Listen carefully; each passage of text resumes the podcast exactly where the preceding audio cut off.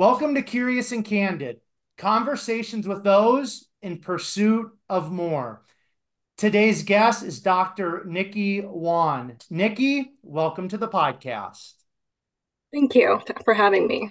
Yeah, absolutely. So, uh, Nikki, I just want to jump right into um, four questions that I like to call the conversational starter questions, um, just to kind of get the conversational ball rolling, so to speak. So, I'd like to know how do you start your day? Is there any specific routine or ritual you like to stick to on most mornings and on most days? I don't actually have a ritual. I kind of get up and go about my day as if I were starting my day at whatever time. So it is getting out of bed, doing skincare, taking my dog out for a walk, and then preparing myself breakfast before I head out the door. Excellent. What's the what's the uh, skincare uh, practice look like? I've never had anybody. Uh, I've never had a conversation about anybody on a podcast about that. What does that look like for you, if you don't mind? Um, daily face wash, hyaluronic acid, niacinamide, um, uh, snail mucin, which is a product I'm trying because it's more hydrating for the skin, eye cream, and then face lotion and sunscreen. Okay. Very good. Love it. Um, all right. So the next question, uh, Nikki, is what's your favorite book? And if you are somebody who listens to podcasts uh, fairly frequently, do you have a favorite uh, podcast or a go-to podcast? And if there's more than one with the book or podcast, please don't limit yourself because that would be hard for me to limit it just to one for myself. Oh, I don't know what my favorite book is right now. I would say either between the Fourth Wing series, which I actually haven't read the second one, or the A Court of Thorn and Roses series also. But I don't know. I haven't finished reading either series yet. We're working on it. My favorite podcast to listen to about triathlon is definitely Pro Tri News. And I don't really have one for more of your everyday podcast type listening. I um listen to too much going on, so I don't I really can sit in my car and tune everything out. Hmm. Perfect. Uh we'll kind of get more into your uh uh you know your your physical practices and your uh training in a little bit, but you mentioned the Pro Tri News podcast. Do you compete or have you competed in triathlons? I do compete and I have competed. I have been doing it since I was 10 years old. Um, it was something based off of family friends who who saw that I swam and were like, maybe you should try a triathlon instead. And then I helped start the Parker University Triathlon Club um, for chiropractic school. And ever since then, in 2018, I've been hooked and doing long course triathlon since then. Wow.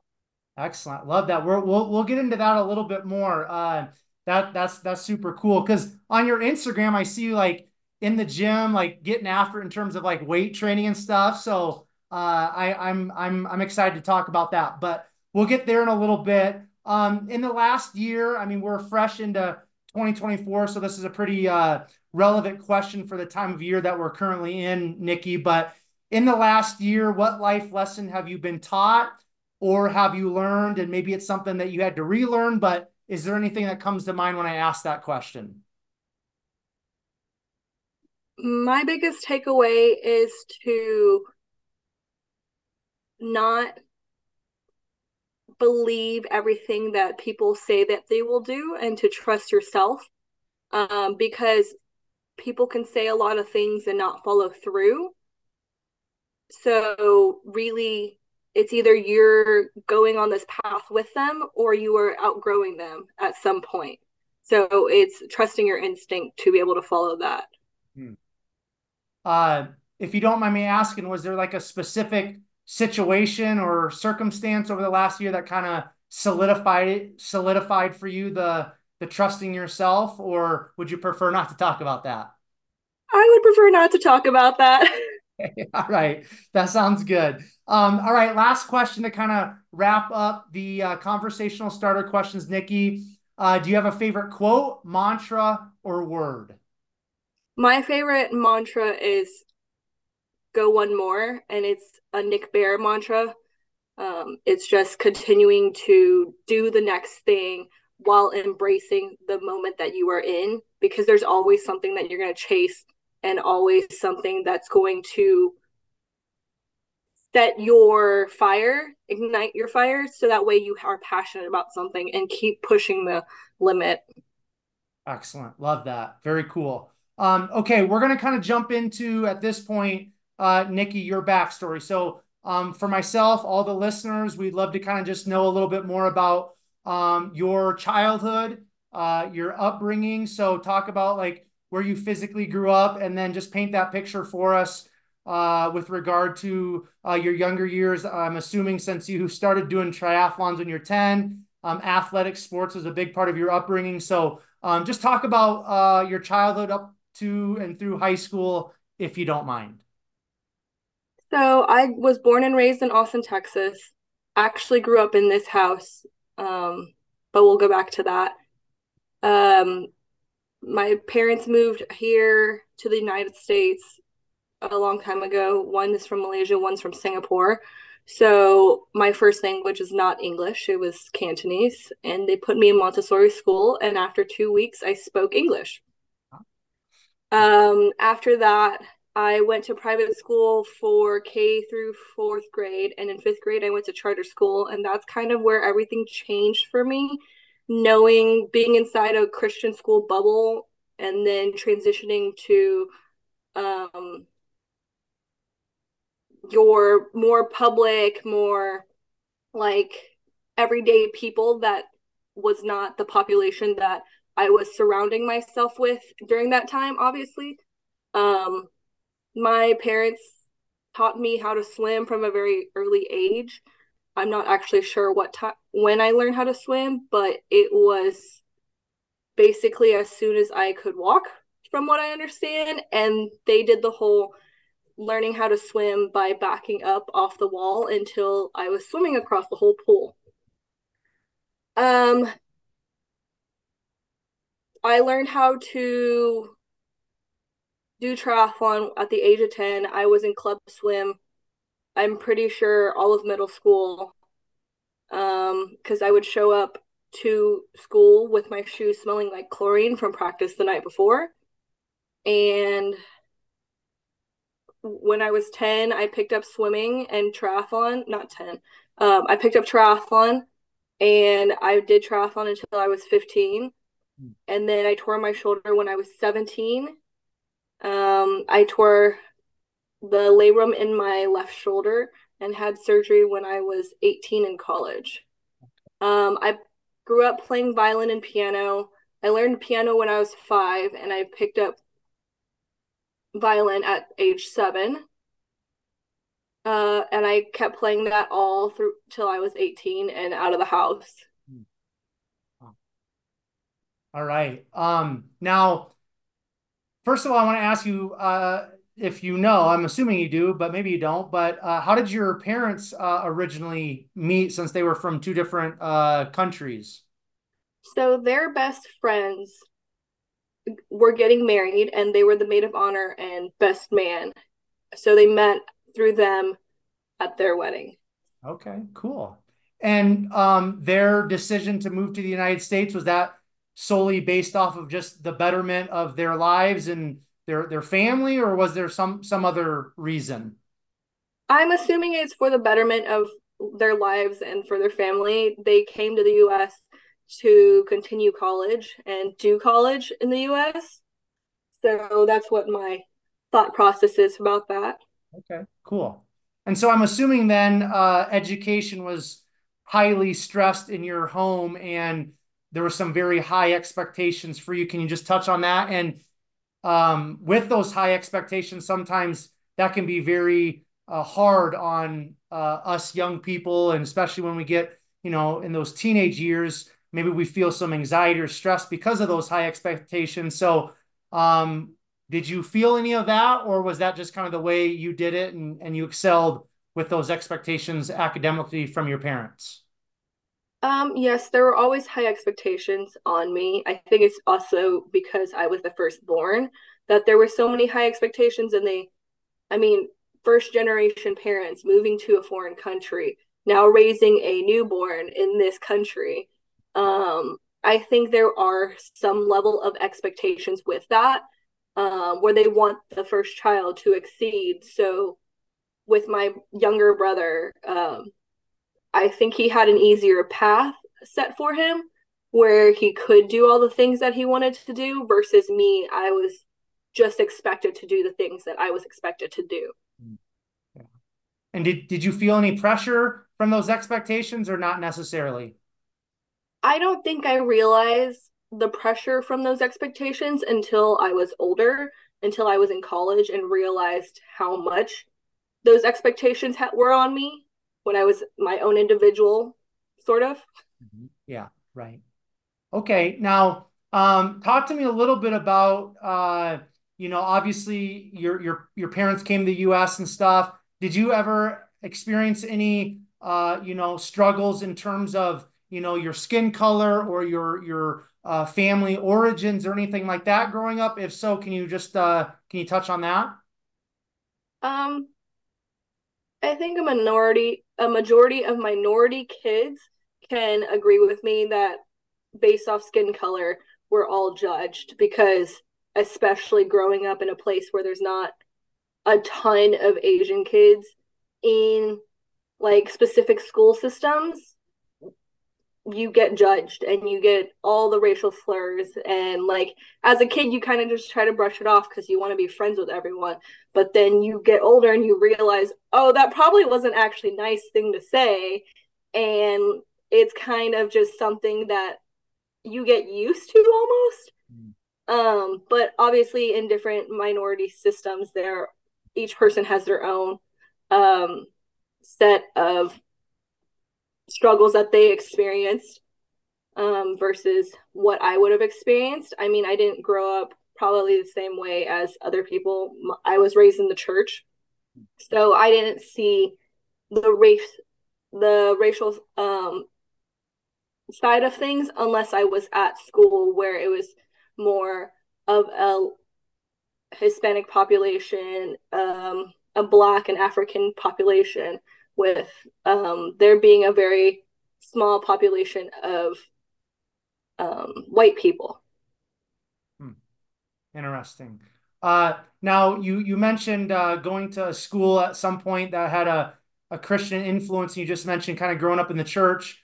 Will you talk a little bit about the influence of Christianity and growing up in the church on you as a young person, and then what are your viewpoints on uh, that faith or that religion, however you'd like to word that, as a as an adult uh, at this point in your life? I don't know if I ever really realized it and how it affected me as a kid versus like as an adult when I went to college.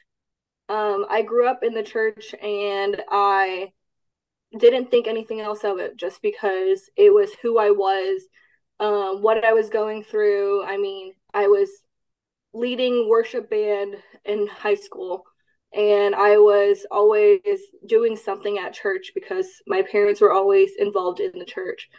Um, I don't necessarily remember a lot of how schooling and the with the Christianity factor affected me versus like once I started going to secular school and going to like in middle school and high school when I was um, in a charter school, I didn't I think that tested my faith maybe a little bit, but it wasn't like anyone was like, "Oh, my religion's better than your religion." They all kind of just understood like, "Oh, you go to a different church than I do."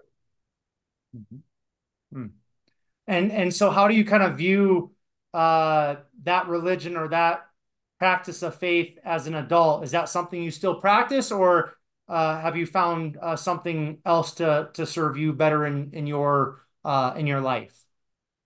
I actually don't practice it anymore. Um, I do still believe in a higher being and that there is a God, but I don't necessarily attend church and practice because I kind of felt when I went to college that I was kind of burnt out burnt out from being at church because I was so involved in it. It was youth group, worship team, every single thing. Like I was there from 8 a.m. to 8 p.m. every weekend, um, trying to just do things because that's what I thought was expected of me. Um, but now as an adult, I just kind of do my own thing and I believe in what I believe in, which is just that there is a higher being and that someone is there who has probably been watching out for me my whole life. Hmm. Cool. All right.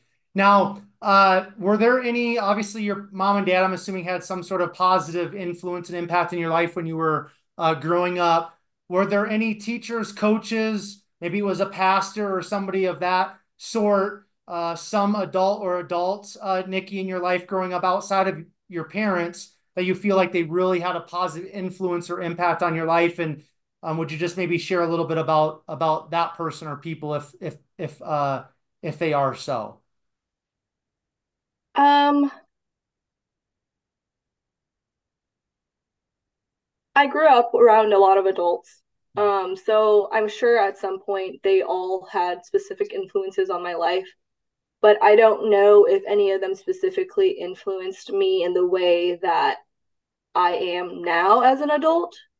Um, there are a few people, obviously, through chiropractic school and undergrad, like there are friends and things like that that probably have influenced me for the better. But I don't know if there was a specific adult coach, um, family friend that would have influenced me. Hmm. All right. Okay. Um, we're gonna. I want to ask you a couple more things about your younger years. Then we're gonna start kind of getting into college talk a little bit. But I'm fascinated. So you started triathlon uh, training and all of that like at 10 years old you said which is i mean that's that's very young and triathlon is a very uh very intense uh sport. So um what what was your schedule like? I mean you said you did like the piano and different instruments and the church stuff and you had school obviously like and doing athletics. Like what was what was your schedule like as you know a, a young person like middle school high school? Like did you ever stop and and what was what what did you enjoy most when you're younger about triathlon? Just talk a little bit about kind of getting into that world, if you don't mind, uh, Nikki. So a family friend introduced my parents to triathlon, and we're like, "Hey, I think she'd be good at it because she's a really good swimmer." Um, I know. I don't actually remember a ton about my schedule from those years. It's probably been like however many years since I've done that. Um, but I remember every day after school there being an activity, whether it was violin lessons, piano lessons. Um, I know the weekends were reserved for church things. I think swim lesson, swim team was specific days of the week. I never actually trained for triathlons during that time. It was kind of my parents signed up for races and were like, hey, go do it. And I kind of just threw something together and would figure it out along the way. Got it. Got it. Um, so you were on swim team. What were kind of your go-to or uh, strengths in terms of strokes uh, when you were on swim team when you were younger? Backstroke and breaststroke were my two strokes, which I cannot do the same way as I used to be able to do. Okay, cool. Yeah, I was on swim team uh, you know, when I was younger and stuff and uh, backstroke not not for me, but definitely breaststroke that was my favorite and I still I still enjoy jumping in the pool and doing some breaststroke and freestyle. So swimming is a great great activity. All right, so um, you go you go to college. Obviously, right now you're you're you're a doctor of of chiropractic. So what was the influence for you to uh, become a chiropractor? And is that uh, you know the direction that you took immediately when you went to get your undergraduate degree, or did that uh, course of study change at some point, Nikki? So I actually started undergrad as a music education major. I obviously played instruments since the age of five. I went in for violin. Um, at some point, I just lost the passion for playing instruments because it just burnt me out at that school specifically. Um, so I decided that I think it was either my sophomore or junior year, maybe mid year sophomore year, where I decided, hey, maybe I'll do kinesiology because I like working with athletes and I like being active. Um, I don't know if anything specifically influenced me towards being a chiropractor versus a PT versus something else. I just know that during um, my childhood, I attended um, PT for two years basically because of se- uh, several injuries that kept occurring. And I was like, I don't want to go to PT school because this kind of seems boring. So, but obviously, that's not what I think of PTs now. I think it's just because that is a insurance based setting. So it's kind of they do the same thing over and over for prescription, which is fine. But that's just what I thought PT was was just doing exercises, a little bit of poking, and um, calling it good and doing that three times a week. There we go. Okay. So, um, did you? So you mentioned you went to PT for some injuries when you're younger. Did you also uh, go to a chiropractor? I, I guess I'm just at some point there had to like be some sort of influence or some thought in your brain about uh, chiropractic. So did you also go to a chiropractor and that have a little bit of influence when you're younger or not? Not necessarily. I don't think I went to the chiropractor. I know my mom went to the chiropractor. She's a marathoner. Um, but I don't know if that necessarily influenced me. I know there was someone in one of our university undergrad courses in the kinesiology program where they would bring a guest in every week um, about specific paths you can take from kinesiology. And chiropractic was like the last one that they brought in. And I was like, that sounds good. you sound like a simple girl. That's uh, that's cool. Um, now, did you? You're from Austin, Texas. So did you go to UT or did you go somewhere else for uh, undergraduate? Touch on that. I actually went to the University of North Texas. Um, as a rebellious teenager, I was like, I need to get away from my parents as far as possible while staying in the state. yeah. Okay. Cool. And did you uh, did you uh, have an opportunity to go on uh, scholarships and get kind of like a full ride academically, or or not? No, I had a little bit of a scholarship. There were other programs I could have gotten into, but I think based off the other schools I was looking at, because I was primarily looking at a music education. Um, so there were a few schools I was looking at, but I was like, I don't think I could fit in here just because it's in the middle of nowhere. Or I don't want to go here because of X, Y, and Z. So I chose the school I wanted to go to because it was near a big city, it was a big campus, and there was a lot of things to do without being too far from home, but being far enough that my parents probably wouldn't drive up for the day. Okay. and so uh, I'm I'm I'm out in Colorado. I'm not too familiar with Texas. So University of North Texas, where is where's that located at, Nikki? It is north of Dallas and Fort Worth area. It's about three and a half hours from Austin. Okay. Okay. Nice. Very cool. Um, okay. Now, uh, I, I mentioned earlier about uh, checking out your Instagram and uh, seeing you uh, lifting weights and, and kind of getting after it in the gym. When did you kind of get into weight training and kind of have it looks like some sort of a passion for uh, you know the strength side of of training? I think I got into it in like 2016. Um, I was working at a gym a local gym um, just as a front desk person, just to get some extra money uh, before I decided I should go to chiropractic school. Um, I think it was just my friends I was with where I was like, well, I don't want to be a twig forever. Like, I would like to have some muscle in my body. And I kind of think this is cool enough that I want to do it. All right. Um, now, do you do because uh, it looks like you're doing like deadlifts and like more like power based uh, strength training, maybe even for powerlifting. So, do you compete in powerlifting or uh, have you? Do you have a desire to? Or just talk to us a little bit about your your training regimen and, and why you kind of train that way, if you don't mind. Um, I have never competed in a powerlifting competition. I have done in chiropractor school, we had what was called a strongman competition, but I don't think it was a true strongman competition. I also had no idea what I was doing when I went. All I know is I was called one morning because they needed another female on the team from my trimester. So they called me and they're like, "Hey, can you come? You don't really have to do much. You just have to like lift weights and do a couple cool things." And I was like, "Okay, cool," because I was still weight training at the time. Um, so they called me. I did that. I don't think I've competed ever since that. That's like the only little base power training competition I've done. I have looked into competitions like Hyrox, which is more of your CrossFit style workouts. Um, but I just enjoy being able to lift heavy weights while being a triathlete because a lot of triathletes believe that um, you can't lift heavy weights or because then you'll get too bulky or that if you weigh too much, you're not going to be as fast.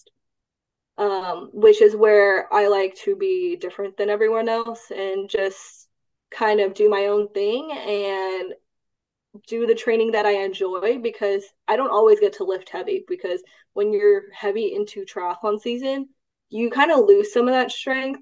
So I kind of am taking advantage of the off season and being able to build that strength and that power again. So whenever I decide to start training for a race again, I will be stronger in that aspect because triathlon is a power sport also, even though most people don't believe that.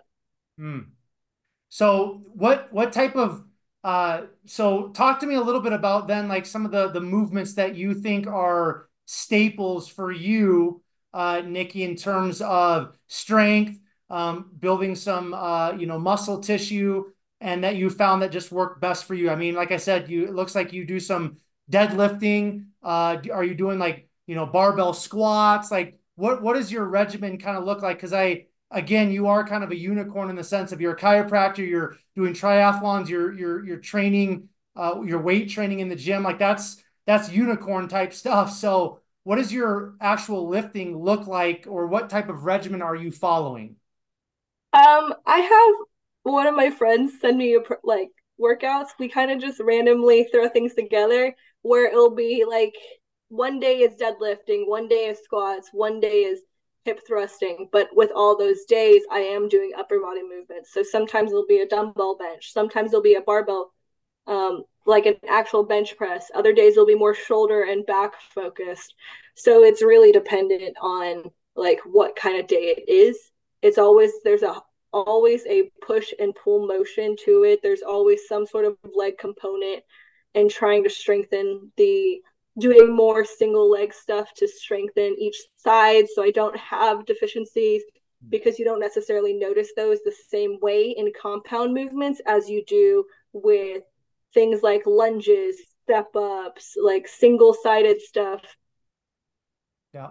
Yeah, you unilateral movements are I'm a huge proponent of that. Like my my uh background is exercise science and own a gym and all that fun stuff and um, I'm I'm a huge proponent when I've trained like athletes, anybody, but especially athletes, younger athletes. I love um, and a, and a, like I said, I'm a huge proponent of the unilateral movements because I think uh, if you get stronger in unilateral movements, you're only going to get, stronger in bilateral movements. And like you said, when you're training those unilateral movements, you're you're really uh, allowing yourself to to strengthen some of those possible weaknesses that you have. You know, like my my right side of my body is stronger and more dominant than my left and all of us have those uh, you know imbalances and if you're always training bilaterally then that stronger dominant side is always going to be uh, taking over so to speak so kudos to you for doing the unilateral stuff now uh, tying in the professional side of your life and and uh, experiences as a chiropractor and then your your weight training uh, you mentioned like again the deadlifts and the barbell squats. Uh, you know, professionally speaking, um, ha- have you ever come across anybody that maybe told you you shouldn't be doing deadlifts or you shouldn't be squatting or just professionally speaking, why should people be lifting heavy weights and doing all that? if you think they should, or or are you just doing it because that's what you want to do? Um, so yes, I have come across people who tell me to not do certain movements. There's always going to be those people in the field who are like, "Oh, but there are better movements for you." And they're 10 times more complex. And when you break it down, you need the simple movements so that way you can understand how your body needs to move. Because if you're always doing the complex movements of like let's say you're standing on top of a box, but you're supposed to be doing a barbell, um, a bent over row. Like, if you're adding so many complexities, but this person's already having imbalances and problems, you need to simplify the program so that way you can understand where they're having the issue. Because if you make it too complicated, then all of a sudden your athlete is like, well, I don't know how this relates to my sport um, and that's where I'm always taking it back to the basics of like, hey, let's let's have a hinge movement, let's do squat patterns, like let's do all these specific movements so that way you understand. Because even when you're evaling a patient, mm-hmm. you you have them touch your toes, which is a hip hinge movement. You have them lean back and you look for the curvature in their extension. You have them rotate side to side. You can check lateral side to side movement. Um, so it's all about trying to figure out where they can improve on, but without overcomplicating it. Because if they can't translate it from what you're telling them to reality, they're not there's going to be something lost in translation and they will be really confused at the end of the day. Yeah. Very well put. Um now with uh do now with your your clients or your um, patients, however you kind of want to use that word, uh, do you uh, prescribe uh, like um, lifestyle, um, uh, you know, prescriptions, so to speak, in terms of like nutrition and you know water intake and and physical training, or do you kind of leave that up to other professionals? I think if someone is looking for guidance, I will kind of check to make sure they are getting an adequate amount of water, that they are doing movement. Most of my people that come to me are already active. So that's not something that is a component that I have to worry about. It's more of are you sleeping enough? Are you eating enough? Are you drinking enough water? Are you drinking things that are not coffee? Um, are you drinking things that are not caffeine all the time? Like, it's more of worrying about those basic necessities because if they are constantly working out five plus days a week, I need to make sure that they're able to recover and that they're not sleeping three to five hours a night because your body recovers best when you're sleeping and that they're not just relying on all the tools that they can and that they're using their body to allow themselves to recover. Excellent. Okay. Okay, one more question, and then I want to kind of take a step back into your kind of professional story, and then we'll kind of get more into the chiropractic stuff and all that. But um, what what in your professional opinion, Nikki, uh, what's the best way to strengthen uh, you know, like the, the spine and all the muscles that um, are around the spine. Uh, obviously, uh, I personally believe like, you know, the glutes um, are, are, are very important in terms of uh, low back strength and, and all of that. There's a lot of muscles that tie in, but if you were going to give somebody a suggestion in terms of strengthening uh, you know, those muscles in their upper, mid, and lower back. Um, what what is a movement or movements that you would professionally uh, suggest, or what movements do you like to kind of strengthen that area for yourself personally? Um, if patients are experiencing problems like a favorite movement of mine is the Jefferson curl. I don't know if you necessarily know what that is, but it's where you're standing on an elevated box and you're holding a kettlebell and you're rounding your spine. So through the whole movement, you are experiencing the load, and it's an easy way to to tell where the problem is and where they're having to pull from other muscle groups. Um, that's always a good movement to do. Um, I mean, strengthening the glutes, the core, and everything in that area is also really good for people who have low back pain. Um, that, but that's just very generalized. Yeah. Um, because there are so many other problems that they could be having, but strengthening glutes and strengthening the erector um, spinae, all the muscles along the side of the spine, and doing things like that will generally make you feel better. Hmm. Cool. Okay. Um, so you graduate, uh, you know, from your undergraduate, and then you, uh, what what does kind of life look like? Because it sounds like maybe you went to chiropractic school a little bit after you graduated undergraduate, or did you go immediately to chiropractic school?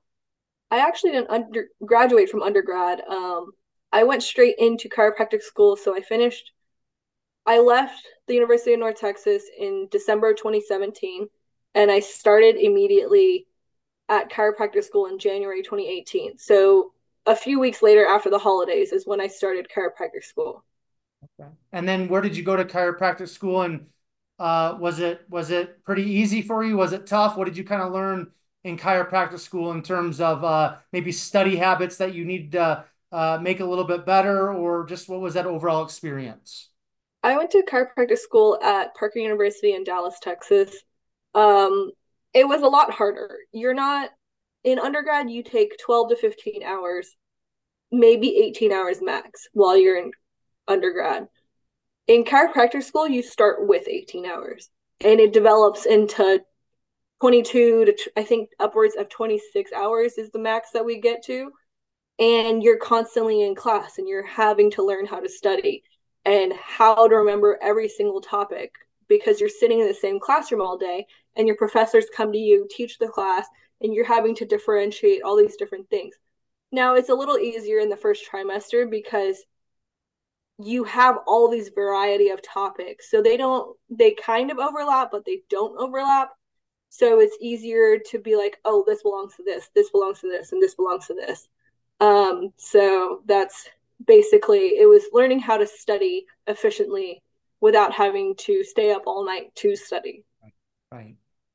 What was uh or what is something, Nikki, that you didn't learn in chiropractic school but you wish you had learned or they would have taught you guys that? Or something that you wish maybe uh, now through different experiences in your life you're like man in chiropractic school i really think they should be teaching us xyz what what is that if there's anything that comes to mind when i ask that question? Um, i do wish there was a better business program set up for us we had two business classes one was writing a business plan and the other one I honestly could not tell you for the life of me what that business class was about. Um, business is hard, and I wish they kind of would have set us up for the fact that when you get out of chiropractic school, unless you open your own business, you're going to get eaten up by the first doctor that you get hired on by because it's sad to say that when you go to chiropractic school, that you are under the belief that oh i will get out of school i'll have a great job i'll have a great experience and all that stuff. But now the way it is is that the doctors out in the field hiring will eat their young and will chew them up and spit them out. So that's where you turn and you see that there are so many people who open their practice because they had bad experiences in working for other people Okay, you gotta. For those of us that have no clue what you mean by the older chiropractors will eat the young, like what what what is what does that what does that mean? What does that kind of look like uh, in the world of chiropractic? I've never heard a chiropractor uh, say that before. Um, it's something a lot of physical therapists will also experience in their first year of practice. You are enticed by a really cool job job opportunity. It sounds great on paper. It sounds great when they talk to you, but as soon as you start working for them, it is the complete opposite experience of what you expect from someone who has been in the field for a while. So it's like you'll have a bad experience because you're overworked, you're not doing what you were told you were going to be doing. Like you're just basically an overpaid intern. Is almost what it feels like. Okay. So um, I'm assuming since you're talking about that, you had a an experience like that. So once you graduated chiropractic school and you're like, man, I'm, you know, I'm to go conquer the world. Uh, how did life kind of unfold? I, I want you to kind of share, if you don't mind, Nikki, your personal experiences because other people are going to hear this and and and and be able to relate or or just find it fascinating. So, um, when you're done with chiropractic school, uh, how did how did life professionally un, unfold for you? I had a few job opportunities waiting for me right out of chiropractic school, but it wasn't what I wanted to do because I wanted to see athletes. I wanted to work in the field that I wanted to work. I found a really cool job opportunity in Boulder. Um, so I moved to Colorado a month after graduation. And those six months that I was up there, I was the most depressed I had ever been. And I had no community. I had very little friends. Like all my friends lived in like around the Denver area. Um, but it was very hard on me because like I had no social life. I had it was work and training and just trying to figure out a way to get patients because the person I was working for was not helpful and only wanted things done a certain way. And it was almost like whatever I said was not good enough mm. or was not respected, even though we were both chiropractors. But because he had more experience, clearly he is the one that only knows that way.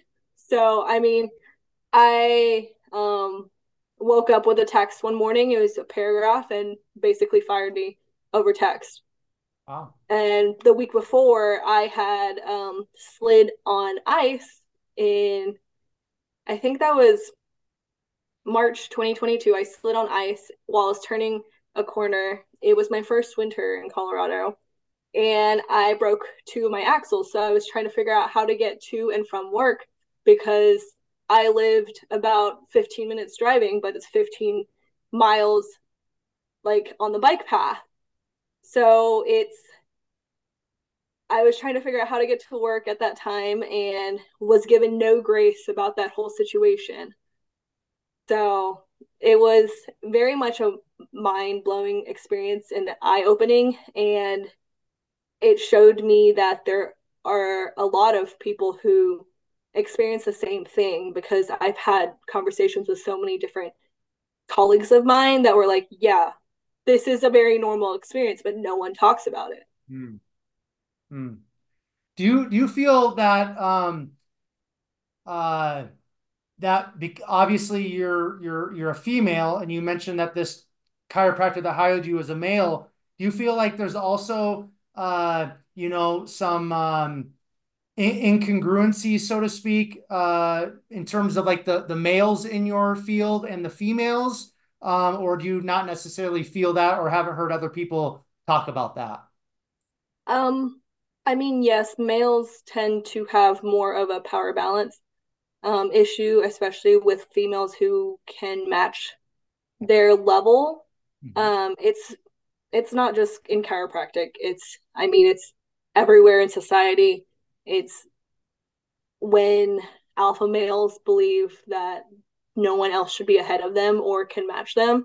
So it's something that is that you have to tiptoe around and figure out how to work around them. Mm. Um, so I mean, I haven't really compared other female and male doctors in that sense, but I do think like it is a very normal thing in society that there's just a power struggle. Yeah. When you have a very dominant male. Yeah.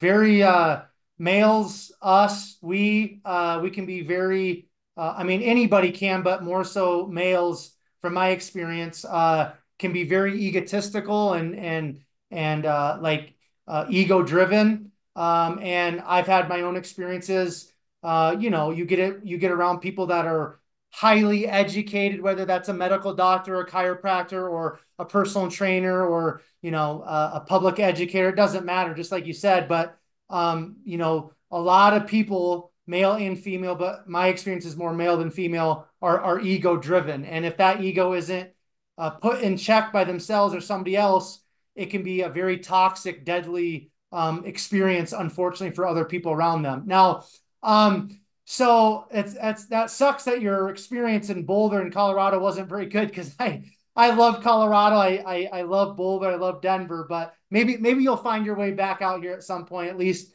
uh, vacationing. So um, okay, so after you're done at Boulder, you get your text that saying that you're you're done. Uh, professionally speaking, how did life unfold for you at that point, uh, Nikki?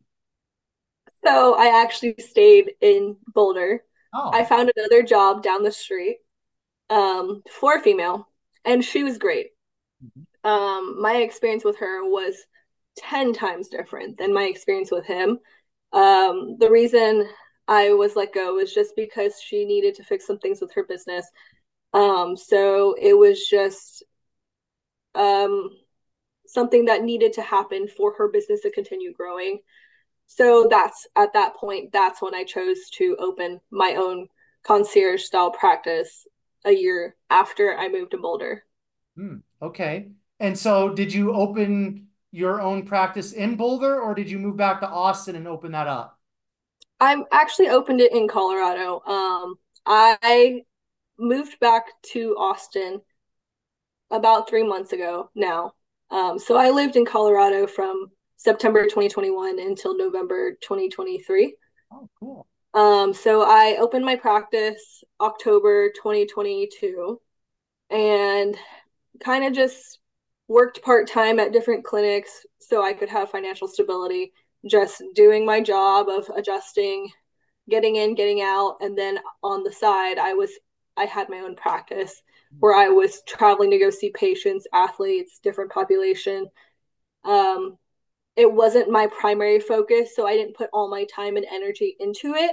I did put a lot of time and energy into figuring out what I wanted to do and why I didn't want to work for someone else um, back in Colorado again because I already had those two experiences, one being better than the other, but it was just I was tired of working for other people and not being set up for success necessarily.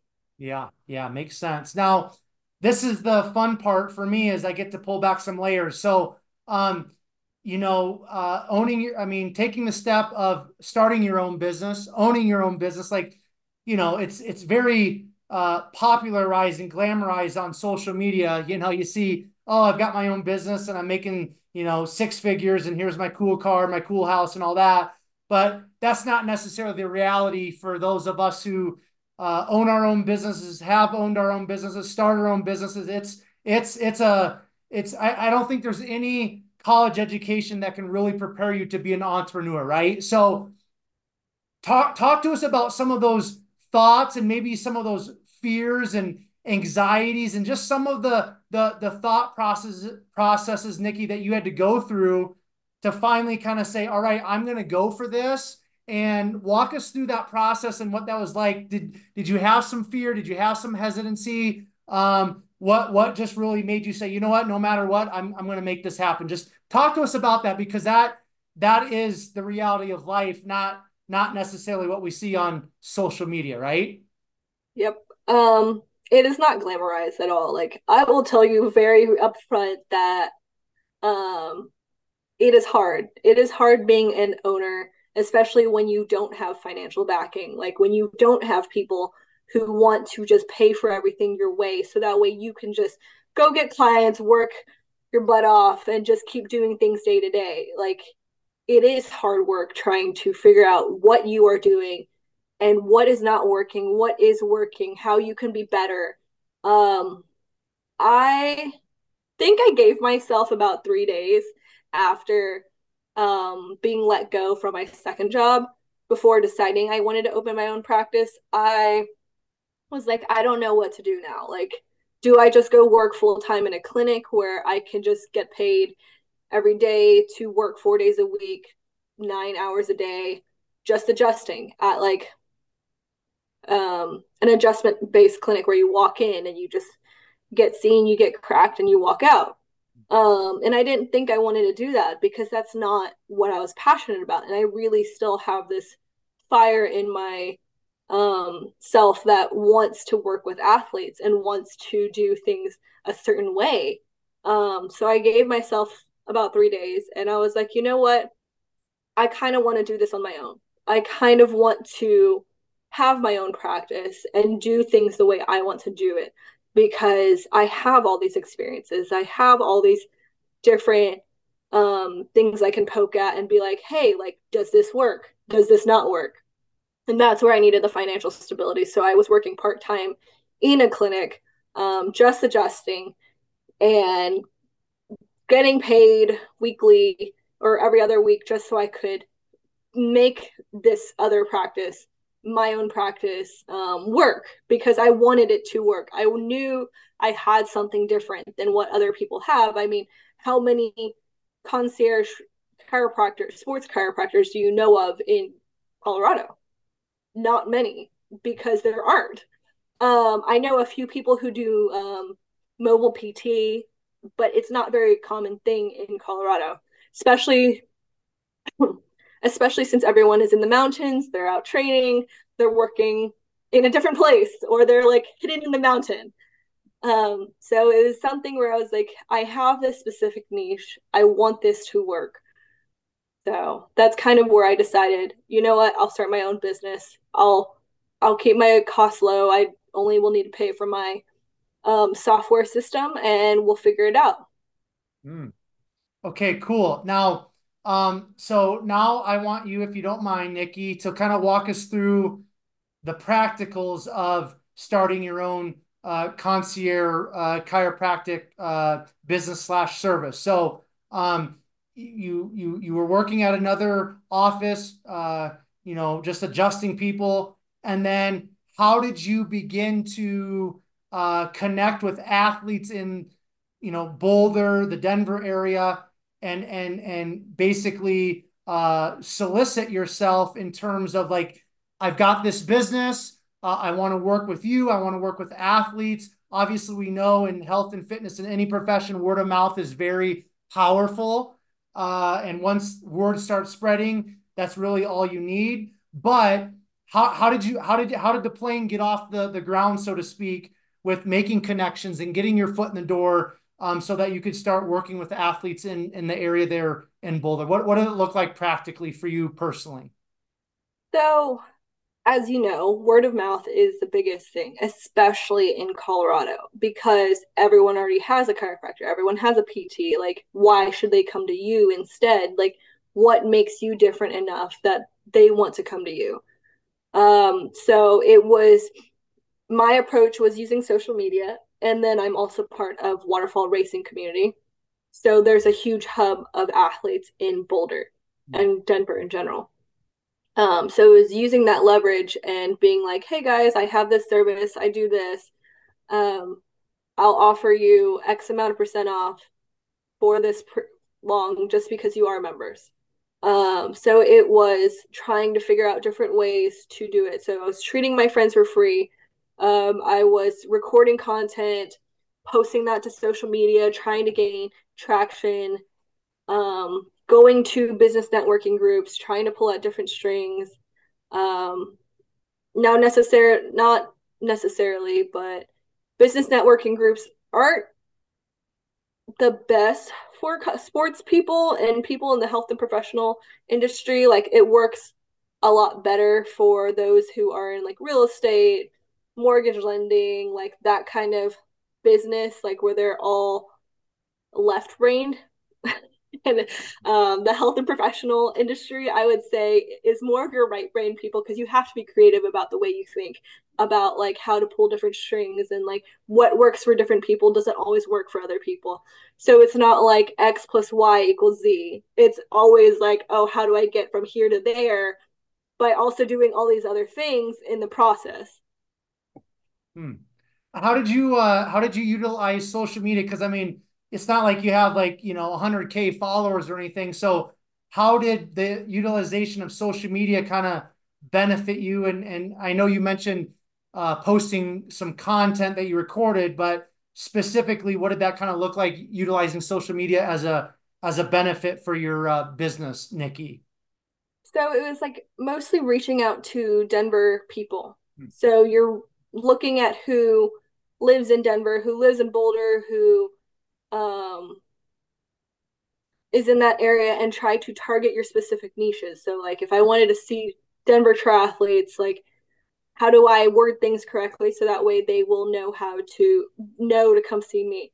Or how do I target like your Boulder runners or your professional Olympians that all live in Boulder, like how do you target those audiences to so that they're like, oh yeah, like I see Nikki, or like um going to go talk to like one of my friends who's a massage therapist, but he like works with all the professional athletes. Like how do I gain leverage with him so that way they will all also come see me. Yeah. Okay. Love that. Um, sounds like what I do for uh, the podcast. You know, you just type in some stuff in the search engines, and then it's you're you're off to the to the races to find cool people to chop it up with on a podcast. Now, um, what was the turning point for you in terms of your business? Uh, do you feel like there was like one connection with an athlete in that Boulder, Denver area, uh, or um, you know, was there just a point in time where you thought, okay, I've got something here, the ball's rolling, and you've never kind of looked back? Like, was there a turning point or a, a specific connection, or not necessarily? I don't think necessarily there was a turning point. I mean, yes, some of the pro athletes started following me on social media and they started recognizing who I was because I was working with a racing like a racing community in Boulder. So they were starting to see who I was, like so they would see all my stuff. Um but I think like after my first year in Colorado, I was like, you know what? I think at the end of this second year, I'll go back to Texas because one, I was tired of the snow. Two, I was like, maybe it's easier to build something in Texas because I already have that community. It's easier to build a community in Texas. Like, I already have so many different connections and strings I can pull from in Austin, like to just start doing something like that, um, which is why I moved back to Texas. I was not a fan of the snow and the ice and stuff like that. Like, I love winter sports with all my heart but I do not want to shovel my car out of the snow. you you and me both, but the unfortunate or fortunate thing, however you want to word it, is I I was born and raised in Iowa. Then I went to college in South Dakota, and you know i am out in Colorado. And it's like at some point I want to get to like Southern California or you know Southern Arizona, where it's like I never have to see snow. I never have to feel any cold like below like 35 uh, you know, so I, I I'm right with you because it's like right now I'm I'm a I'm a public educator, so you know you gotta you get up to go to the gym before school, and you gotta you know start your car like 15 20 minutes early. You gotta scrape it off. You gotta turn on the four by four on the truck so you're not sliding. All it's just like all these extra things that's like I've got enough adulting to do. Like winter just plain sucks in my estimation. So uh, I I feel you on that one, right? yeah. So okay, now um, so uh, so I live just outside of Durango, and so I go to uh, a, a lady uh, in Durango. She's my chiropractor. She's actually also a triathlete, um, and I've never asked her this question, but I'm assuming for you being an athlete yourself and having a passion to adjust and and and work with athletes. Um, the athletes that come to you can can relate to you and vice versa. And that's a very powerful connection that you guys have. And i'm assuming that's really helped your business as a sports chiropractor. Am i am i correct in saying that? And just expound a little bit on the importance of actually practicing what you preach. Yes um, i do believe that's a strong powerful connection because that's also how you build community. And you want to be able to pull from your community to gain business. Mm-hmm. Um, if you're able to relate to your clients, it is easier to build that relationship and that trust because at the same time, a patient doctor relationship is all about trust, especially when they may or may not have ever had chiropractic care before, or they may or may not know why they should come see you because they already have their PT. Um, so it's all about developing that trust. And if they see that you're out doing these sports and you're they're seeing that you're moving your body in the same way that you're telling them to move their body, they're able to develop that relationship with you and be like, oh, Nikki does triathlon, she weightlifts, she runs, like she does all these things. So I should probably go see her because she knows what she's talking about. Yeah, right. Amen to that. I I uh, absolutely love going to practitioners that um, kind of kind of do what I do in terms of like the fitness stuff, right? Um, because they're going to understand uh, my body a little bit better. They're going to understand my mindset, my mentality, and I just I just really value and appreciate those type of practitioners that not only are practicing what they're preaching, but they're they're living that fitness, health lifestyle, and they can relate to me a little bit better. So I, I think that is a powerful um, tool in a practi- practitioner's toolbox. Now, um, I want to touch on business a little bit more because, like you said, if, if there's something that you wish you were to learn more about in chiropractic school is the business side of things, Nikki. So now that you've kind of started and, and, and are growing your own practice, your own business, what are some of the most valuable business lessons uh, learned probably the hard way over the last several years that you feel like you could kind of share with us or impart to us? And maybe there's a chiropractor that's out there that are thinking about um, starting their own business. What what would what words of wisdom would you share with them, saying like, hey, like I would suggest this. I, I kind of had to learn it the hard way, but um, I'm going to share it with you so that maybe you can uh, glean from me. What what are some of those business practices that you want to share with us? I guess I'm always still learning. Um, it is always a learning process. It's not something that like once you start a business and once you figure it out, you know everything. Um, you don't actually learn, know everything because something always comes up. Something new always comes up. But it's always like trusting your instinct that you know what you're doing and that you will figure it out because at the end of the day you're still going to have to figure it out um but i don't know if i have any imparting words of advice about starting your own business. It's all about just like trusting yourself and trusting that you know what you have to offer to other people. Mm.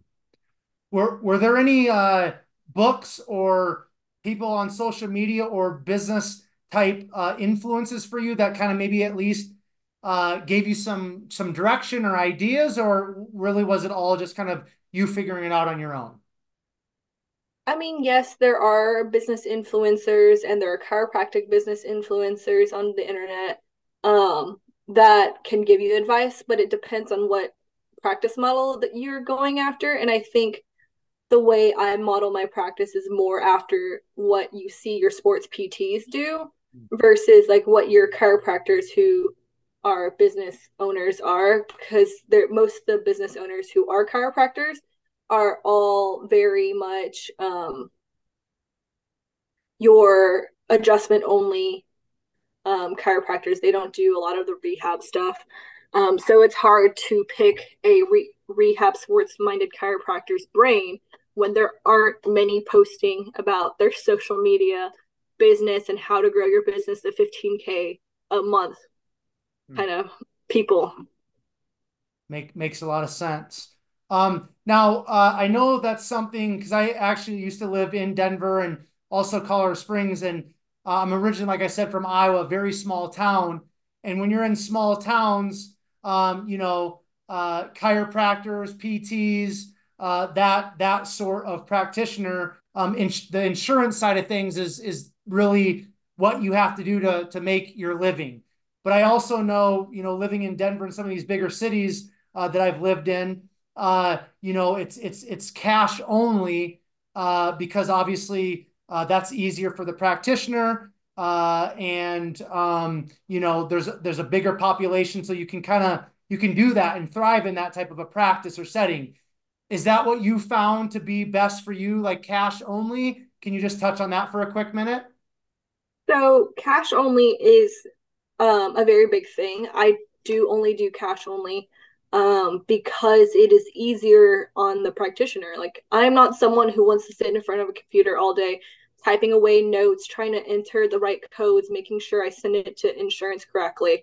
Um, I am someone that wants to be able to treat you based off how I want to treat you and not based off the guidelines of insurance and what I'm limited by because of insurance. Like, if insurance says, oh, you only get $60 for that adjustment, but you provided $200 worth of treatment, like there are some like things that restrict you because they're like, well, that's not justified. That code didn't work. Like that's why I do cash basis because I can treat the way I want to treat without being limited by the insurance company. Right. Right. Absolutely. Yep. That's what I've heard from a lot of people. Um, now what's your uh Nikki, what's your long-term vision or kind of goal with uh, your uh, chiropractic business? Is there something that you are striving for uh, or or shooting for in terms of kind of long term or or future goals? Um, I guess my goal is to have a full schedule and be able to do what I want, charge what I want, travel with athletes, see like go with them to all these big competitions and stuff like that and offer services to things like that. Like my big long-term goal is to work um the Olympics one day like with athletes and see that kind of setting. Um I mean something I also want to incorporate is being able to travel to different cities and be like, "Hey, um guys, like here's um I'm here this month offering services to you. Like especially because I know there's a huge triathlon population in like Arizona. Like they're all in the Tucson, Flagstaff, um, Scottsdale area. Like they're all hiding over there um, right now. But like it's just being able to travel and incorporate travel because that's also something that I really love to do. But also at the same time, I want to continue being able to do my practice. Yeah.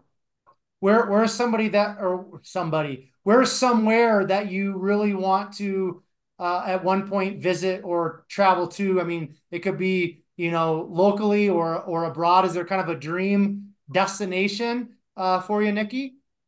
I don't know if I necessarily have a dream destination because like I want to go everywhere.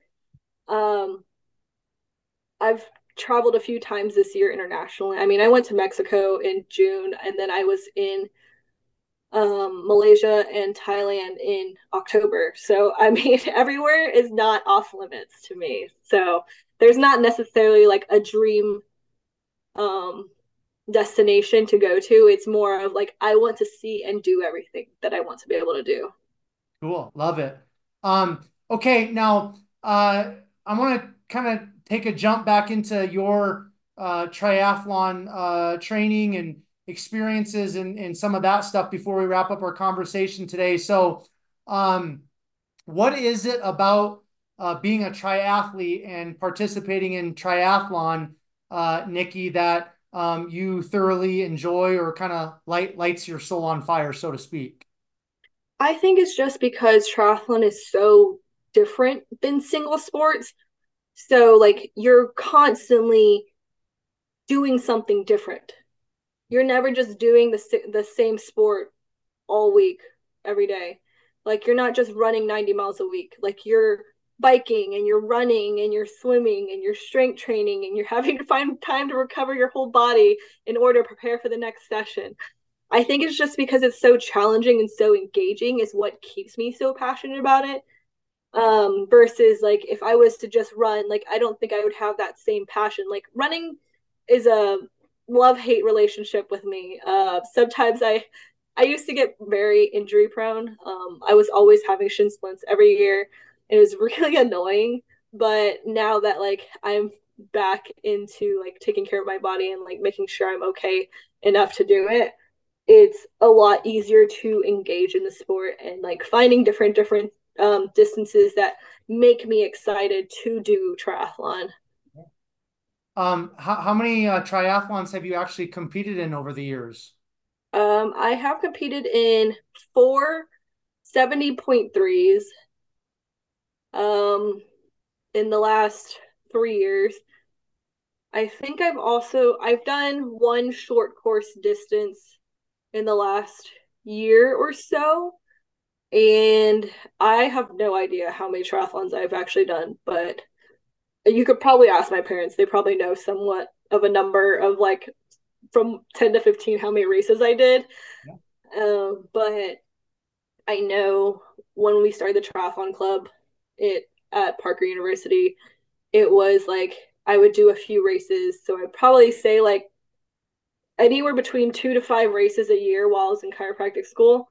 Wow. And now it's like I only do a few races a year because I can't yeah. tolerate doing long distance all the time and i respect everyone who's able to compete for the six month block that is um, full distance like long distance um, course triathlon season So, I mean, kudos to them. I can't do it, but I know my body would just be like, no, thank you, and just get injuries right. left and right.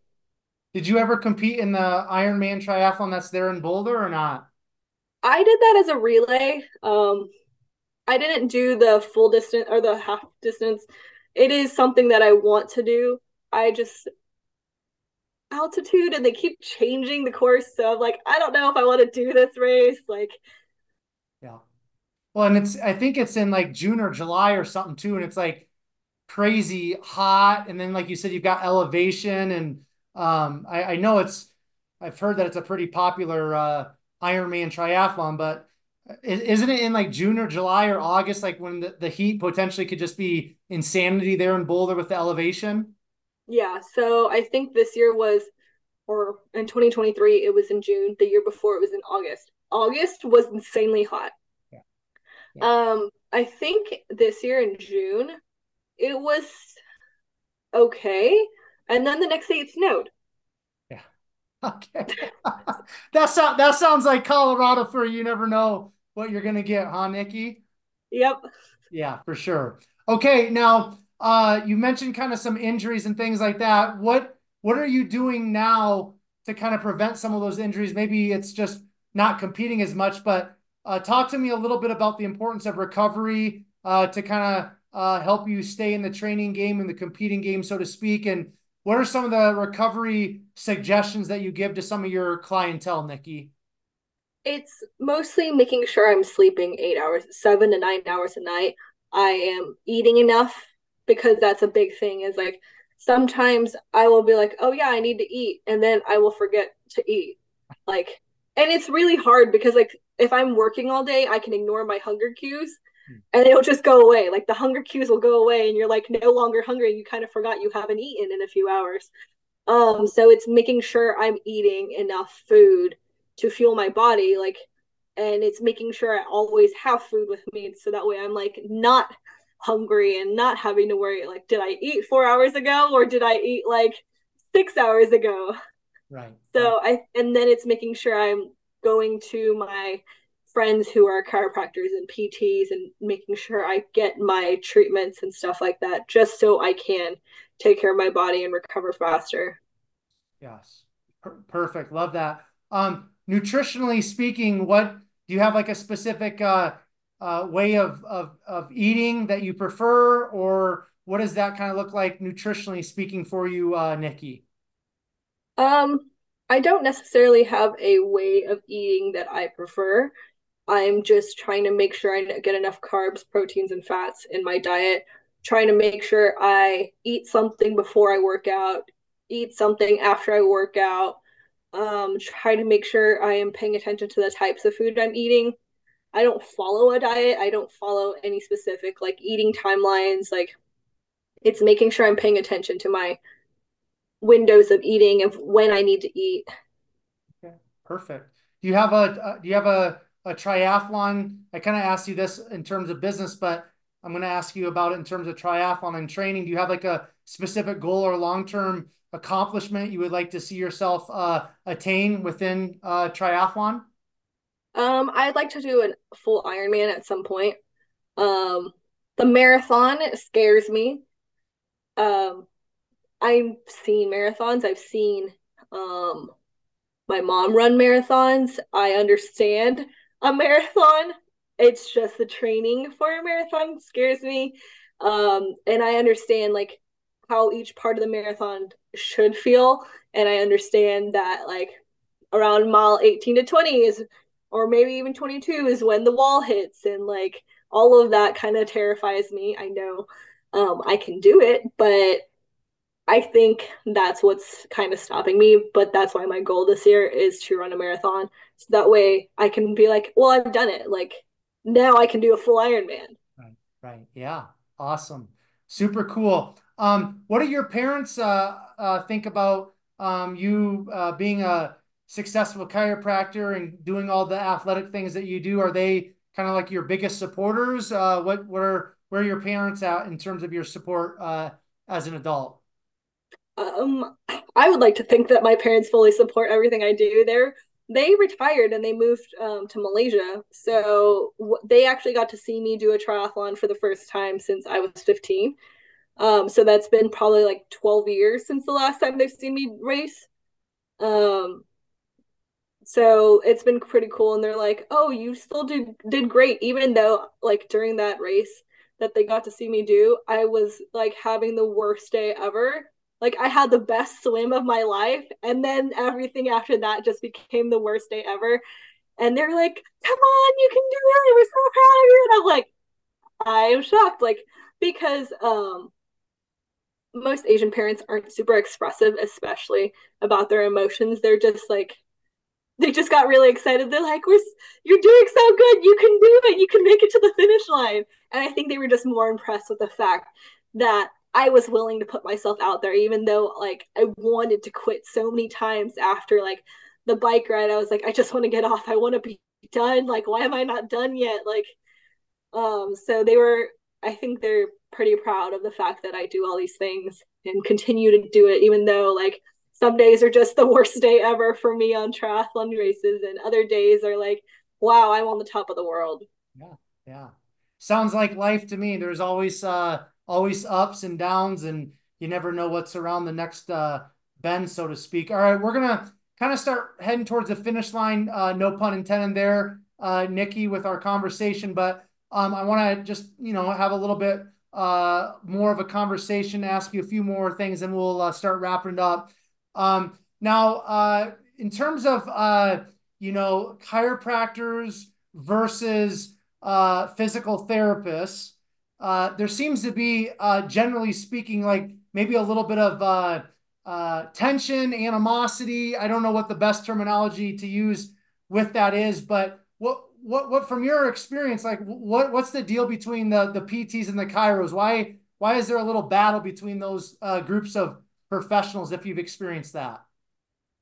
I personally haven't dealt with that, but that's because I am more of a rehab based chiropractor. I think it's more so of the chiropractors who won't refer to the PTs and the PTs who won't refer to the chiropractors because PTs and chiropractors can do very similar things. PTs manipulate um, and chiropractors adjust. Like chiropractors' sole schooling is about the adjustment um, versus like some of us who veer off into the sports world, which is more of like the rehab PT based type of work um and i think that's where the line is like where they're like oh like yeah i can do all the things that the pt can do and then the pt is like you don't need to see a chiropractor they just adjust like blah blah blah you don't need to go back and forth. But i think like if you work with the right people you can refer back and forth and it's really not that blurred of a line like and obviously there's some things like if you were to say like um, oh, I need a bike fit. And um, I know PTs who can bike fit better than I can. Like, I would look at you and be like, go to that person. or it's like, I need a run gait analysis. I could probably give you a very generalized run gait analysis, but like, I know there are PTs who can do a run gait analysis much better than I can because they've had that all that extra schooling because that is what they focus on is the biomechanics of the body and how to analyze analyze it in a way that is like different than what we learn in chiropractic school because obviously there are some schools that had that um, focus where you could do a sports focus um, internship and you could do all these extra stuff but like i didn't learn that like i learned all the stuff that i know now because i went to seek further education in order to learn that stuff like so it's just learning how to refer back and forth and not like think that you can do it all because most of us can't. Like there are people who have better knowledge about certain things than the other person. So I think that's where it's like the animosity comes from is because one profession wants to be better than the other profession. Makes sense. It sounds like uh, what we talked about earlier that that uh, little thing that some of us really struggle with called ego, right? Just mm-hmm. uh, I'm, I'm better than you. Don't don't go to that person. I'll I'll take care of it. Uh, so um, now, uh, in regards to uh, you know people that come in to see you, and again, we are under the understanding that you see a lot of athletes. from that population of athletes, what usually do you see as being their biggest issue or weakness uh, or area that they need to really work on, strengthen, what have you? Um, generally speaking, like when an athlete comes in, what what what's kind of like that um, uh, most general issue or struggle or area that needs to be worked on with your clientele, Nikki? A lot of people will either have mid back tightness or they will have issues with their hips. Um, because triathletes and runners, um, you don't really do a lot of side to side turning, and it's a lot of more vertical oscillation, or you're sitting in aero for a long time, or you're swimming, and you don't really have that rotation through your mid back. So a lot of people will have tightness, and they don't really notice it until someone works and they're like, wow, I have a greater range of motion now. Um, with triathletes, you have a lot, and runners, um, you have a lot of hip tightness because your hips are either swimming or they are biking or they are running, and it's all this back and forth motion without any side movement. Hmm. So I believe a lot of runners and cyclists and swimmers and all sorts of population could benefit from even even hip strengthening, like any glute work, any um I don't know, a lot of different like things that strengthen the hips and lateral movements, side to side movements, things like that. I think everyone could benefit from either um, getting rotation and mobility in their mid back or even strengthening the hips area. Mm. Makes a lot of sense. Um, okay, I I'm I mentioned earlier that I go to a chiropractor. I'm a I've been going to chiropractor since I was literally a kid. I'm a huge proponent of chiropractic work if you can find the right one uh, for for for yourself. So this is coming from a, a pro chiropractic point of view in, in terms of myself. What's uh, I don't want to call it a sales pitch, but um, why should individuals, whether they're you know a competitive athlete or not, because I believe we're all athletes uh, in terms of uh, life athletes, but why should somebody on a regular, consistent basis uh, uh, uh, see a chiropractor? What what is kind of like your professional, uh, personal point of view of why all of us need to get chiropractic work done? Because it still amazes me, Nikki, that in the day and age that we live in, there are so many people. I mean, a- athletic people, non-athletic people that tell me that they've never been to a chiropractor in their entire life, and it just it always blows my mind because I need to go to the chiropractor. I need to get body work done consistently to feel good. So why? What what's what's the reasonings to go see a chiropractor consistently, not just when the, the pain is at a level 10 out of a 10? I believe people should go to a chiropractor on a regular basis, not saying someone that needs to come in three times a week or two times a week for the rest of your life. It's more of like if you want to come in one to two times a month, like that's fine. Like taking care of your body is a priority and you just think that those regular aches and pains are normal. They're not. Um, most people sit at a desk nine to five and then they don't do movements that um, take them out of that posture because most people who'd work nine to five go home and they sit on their couch for another few hours before they go to bed. So you're still continuing to do the same posture um, I believe chiropractic care is a great way to create more movement in your body, to make you start feeling better, to um, help you do the things that you want to do. Because if you're saying, oh, I want to be able to exercise, and you aren't doing anything to take care of your body and you're still feeling those aches and pains, like it's not conducive to your goal of wanting to exercise and move your body and do all the cool things that you have hopes and aspirations for. Like, if you want to go hike a 14er and you're not doing anything for towards those goals it's going to be hard for you to do a 14er yeah you might be able to do a 14er but it might take you probably eight hours versus like if you were already active and you were feeling good and your body is prepped and ready to go like you will feel better and you can probably do a 14er in half the time that uh it would probably take you mm-hmm. Now, how does somebody, again, this is going to be just kind of your own perspective or point of view, but how does somebody find uh, the right chiropractor or a chiropractor that is going to uh, kind of just work work for them, so to speak. Because again, you know, just like personal trainers or any other thing out there, there's so many options, and it can kind of be overwhelming. Uh, and you know, uh, I think it's important to find the right chiropractor for you and your goals. Is there something that somebody can do outside of maybe just looking on Google and seeing reviews uh, to kind of find the right chiropractor? Is there is there anything that you could give us in terms of advice with with that, Nikki?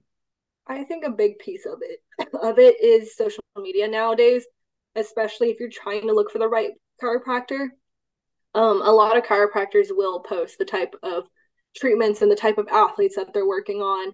Um, that's why I do think social media is a good thing nowadays, is because you do see what the chiropractor is treating, you do see what the PT is doing, like you see what they're offering to these clients. Like um, so I do think like even talking to them, being like, hey, I have these goals, and they might be like, oh, well, I might not be the right chiropractor for you, but like knowing what you want to do and not being like, oh, I've never been to a chiropractor before. I'm going to buy into this $5,000 package because I've only seen this chiropractor once and I only believe that I've been scared into thinking this is the only person that can fix me.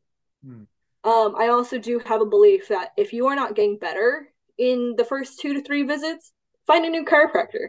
Like it's no harm, no foul. Like, yeah, the chiropractor might be offended that you left them after two or three visits, but if it's not working for you, don't force it to work for you because, like, at the end of the day, if they're not helping you towards your goals, um, what is the point of going?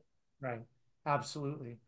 Um, something that I've had to learn over the years as a practitioner, you know, doing personal training and just being a human being is, uh, and and it really has stemmed from uh, uh, going on six years of podcasting, Nikki, is uh, the the the importance and the value and the power in listening to another human being. So I love uh, the terminology of being, uh, you know, like patient centered um, or client centered can you kind of touch on the value of that? And um, is that a huge proponent of your practice and your business? And how do you kind of implement that to really uh, make people feel good, but then also to really build that connection and community with them? And uh, that's obviously a great way to grow your business. But um, talk about listening and just being client centered and not just uh, again standing um, at the top of of the of the of the ego uh, you know ladder so to speak and saying I I've got it all figured out so to speak. Being patient centered is a huge thing nowadays, especially like you hear people being patient centered, but they're treating something that's not the focus. Um, obviously, there are things around the problem area that can be worked on, but like at the end of the day, if you're patient centered, you should be listening to what your patient is telling you. Um, especially with like, oh, I have hip pain. Let's look at the areas above and around, below your hip to see if there's anything else going on. Like, we'll check the right side, we'll check the left side, we'll check how you move all together. But like, looking at the way the patient is um concerned about their problems and listening to what they want to be able to do is a big thing because like if they don't think you're working on their problem they're going to be like well you didn't fix it you didn't you didn't work on it like you didn't do anything that would have affected it so it's kind of hard with that aspect. And like yes i do focus on that as a big thing. Um i mean some most sometimes I will get so focused on that area that I will forget to do the other side because I'm like, okay, let's take care of this one section because you have so many issues going on in this side, and then next time we can work on the other side together, in um with the other side, just because I want to make sure we take care of this area.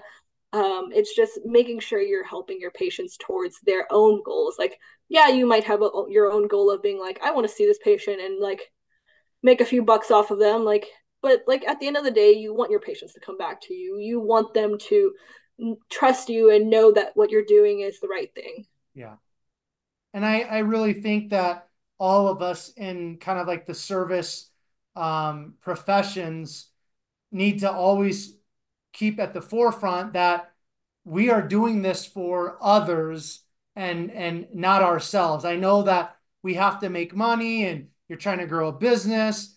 It's really easy to kind of get caught up in all of that, especially in the world we're living in with social media, uh, you know, influencers and all that kind of garbage, I'm going to call it, being just thrown at you. But at the end of the day, it's like you probably became a chiropractor because you wanted to serve and and, and help and empower others. I'm in public education and done personal training and all that because I, I love people. I want to serve others. I want to empower others. I want to I want to help others. And if I can help somebody um, at my you know at, at at the cost of my own whatever, then then that's okay. Um, because to me that's what life is all about. Purpose is found in service, right? So I think that's something all of us need to be reminded of, uh, you know, very consistently because it's easy to get caught up in some of the other, uh, you know, lateral stuff. Okay, last question, Nikki. I want to kind of ask you, and then we're gonna kind of we're gonna we're gonna wrap it up. Um, in terms of uh, other modalities, so I've gone to chiropractors that do cupping, uh, you know, uh, uh, Graston work. Um, there's all kinds of other techniques and uh, body work, uh, you know, I guess manipulation type stuff that chiropractors get uh, involved with. Is there anything else besides just the manual manipulation and and and adjustments that you utilize, or is it just kind of all with your with your with your hands? So I added a new skill recently. I do dry needling. I do rehab exercises. I do a lot of the um, soft tissue therapy and adjustments, but that's mostly what I do. Um, I do have tools to do Grassoning type um, techniques. It's not always like something that I use. It just depends on the body part. Like I'm not going to do it on the quad because that's more work for me than it would just be to um, do soft tissue therapy or stick a couple needles in it. Um, so that's kind of what I do. Excellent. All right. Awesome.